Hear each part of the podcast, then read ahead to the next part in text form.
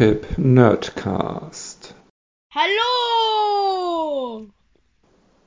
Seid gegrüßt zum Podcast von Springfish Bootip, dem Bundesliga-Tippspiel. Heute in der allerersten Folge wage ich mal einen Rückblick auf die vergangenen ersten vier Spieltage sowie die derzeitige Konstellation in der Tipptabelle. Und mit wem könnte ich das besser machen als mit dem letztjährigen Gesamtsieger, dem vorletztjährigen Vizemeister und dem derzeitigen Tabellenletzten Stefan. Hallo Stefan.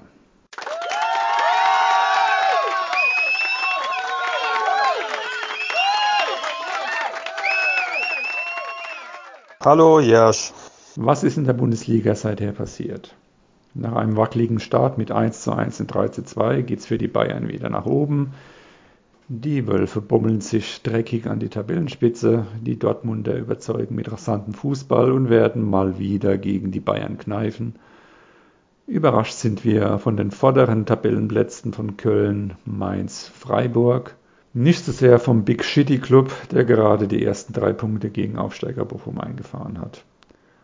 Gladbach und Leipzig und Frankfurt sind durch die Trainerwechsel noch geschwächt und ganz unten ist wie erwartet Fürth. Stefan, 6, 7, 13 und jetzt zuletzt zwei Punkte. So schaut deine Bilanz nach den ersten vier Spielen aus. Was läuft da eigentlich schief?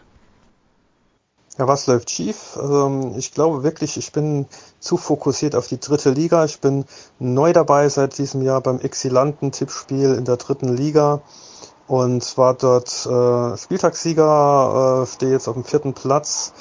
Ähm, irgendwie läuft's da äh, viel besser und die Bundesliga fällt irgendwie hinten runter.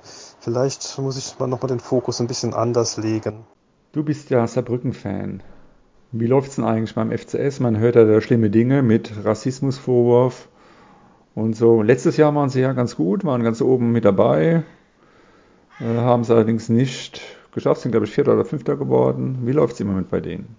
Ja, durch, durchwachsener Start, aber das wird schon noch. Hat im Moment halt viel Verletzungspech mit drei verletzten Innenverteidigern. Der vierte jetzt gesperrt.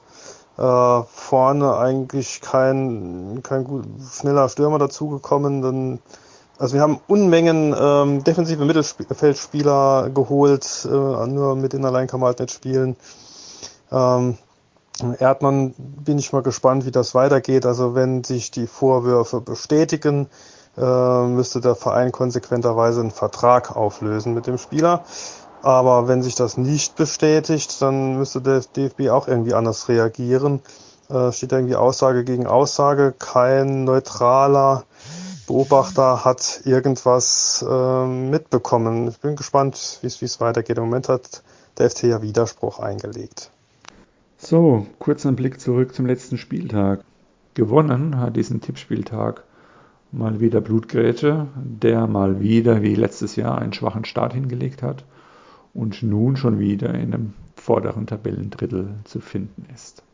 Ich habe ja deine Tipps ein bisschen verfolgt und gesehen, 0 Punkte, 0 Punkte, 0 Punkte, 0 Punkte. Und bis zum letzten Spiel hattest du null Punkte und hättest jetzt die Prämie einstreichen können. So, und ich dachte, ja, da tippt er jetzt bestimmt auf Bielefeld, um die 4 Euro einzustreichen bei dem neuen Wettbewerb. Wie ist eigentlich dein Tippverhalten? Wie tippst du? Bist du ein Tipper, der am Spieltag noch umtippt oder tippst du einmal und lässt es dann stehen? Schaust du auf die Wettbewerbe? Wie machst du das?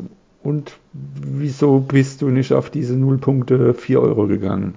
Ich tippe meistens ganz kurz nach dem letzten Spieltag, äh, entweder sonntags oder montags normalerweise und äh, tippe dann und ändere meine Tipps nicht mehr, egal was passiert. Ähm, ich bin auch davon überzeugt, wenn ich auf Bielefeld oder Unentschieden getippt hätte, ähm, dann wäre es halt so ausgegangen, weil ich nicht diese null Punkte kriegen sollte. Ähm, das war schon, schon klar. Zurück zur Gesamtwertung. Schaue ich mir die ersten vier Spieltage an, so haben die Tipper, die sonst immer oben mitmischen, wie Mythos MG, Uwe, Blutgrätsche und der Stefan auch in den letzten zwei Jahren, doch einen relativ schwachen Start hingelegt. Oben an der Spitze waren Surfitude, Jojo ist immer noch an der Spitze, Rudi ist wieder da, da hat letzte Saison nicht so überragend getippt und der Patrick ist oben dabei, auch Smarty, der wohl die letzten Saisons eher ganz schwach abgeschnitten hat, ist ganz oben. Ja, Patrick sehr wechselhaft mit 11, 4, 31, 26 Punkten und Jojo sehr stabil mit 17, 19, 22, 21 Punkten.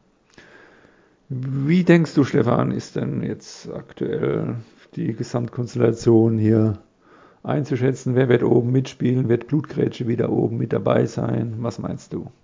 Ähm, ich denke, dass Blutgrätsche auch wieder vorne dabei sein wird.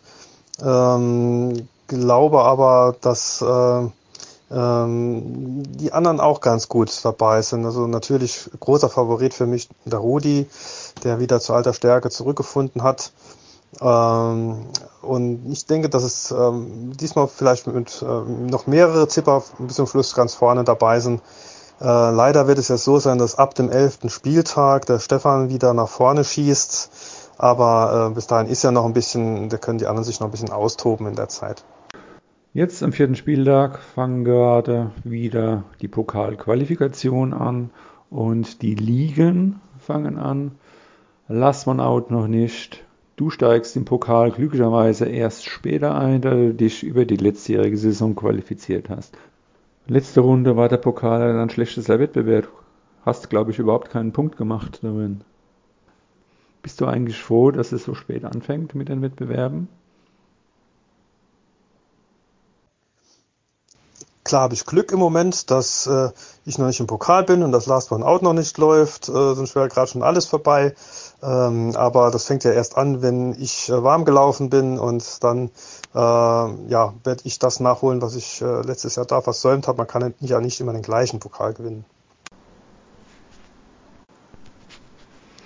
Was ist von den Wettbewerben eigentlich dein liebster Wettbewerb? Mein liebster Wettbewerb mit der meisten Spannung drin finde ich eigentlich Last One Out, weil da irgendwie in jedem, bei jedem Spieltag eine endgültige Entscheidung fällt. Ähm, ja, das finde ich am, am spannendsten. Ähm, aber klar, bei, bei den anderen äh, Wettbewerben ähm, ist es halt dann spannend, wenn man, wenn man lange mit dabei ist. Ähm, die Bundesliga, die, die Bu-Tipp-Liga ja auch. Da habe ich jetzt ja ähm, grandios äh, meiner Tochter den Vortritt gelassen am ersten Spieltag, aber auch da stehen wir ja erst am Anfang.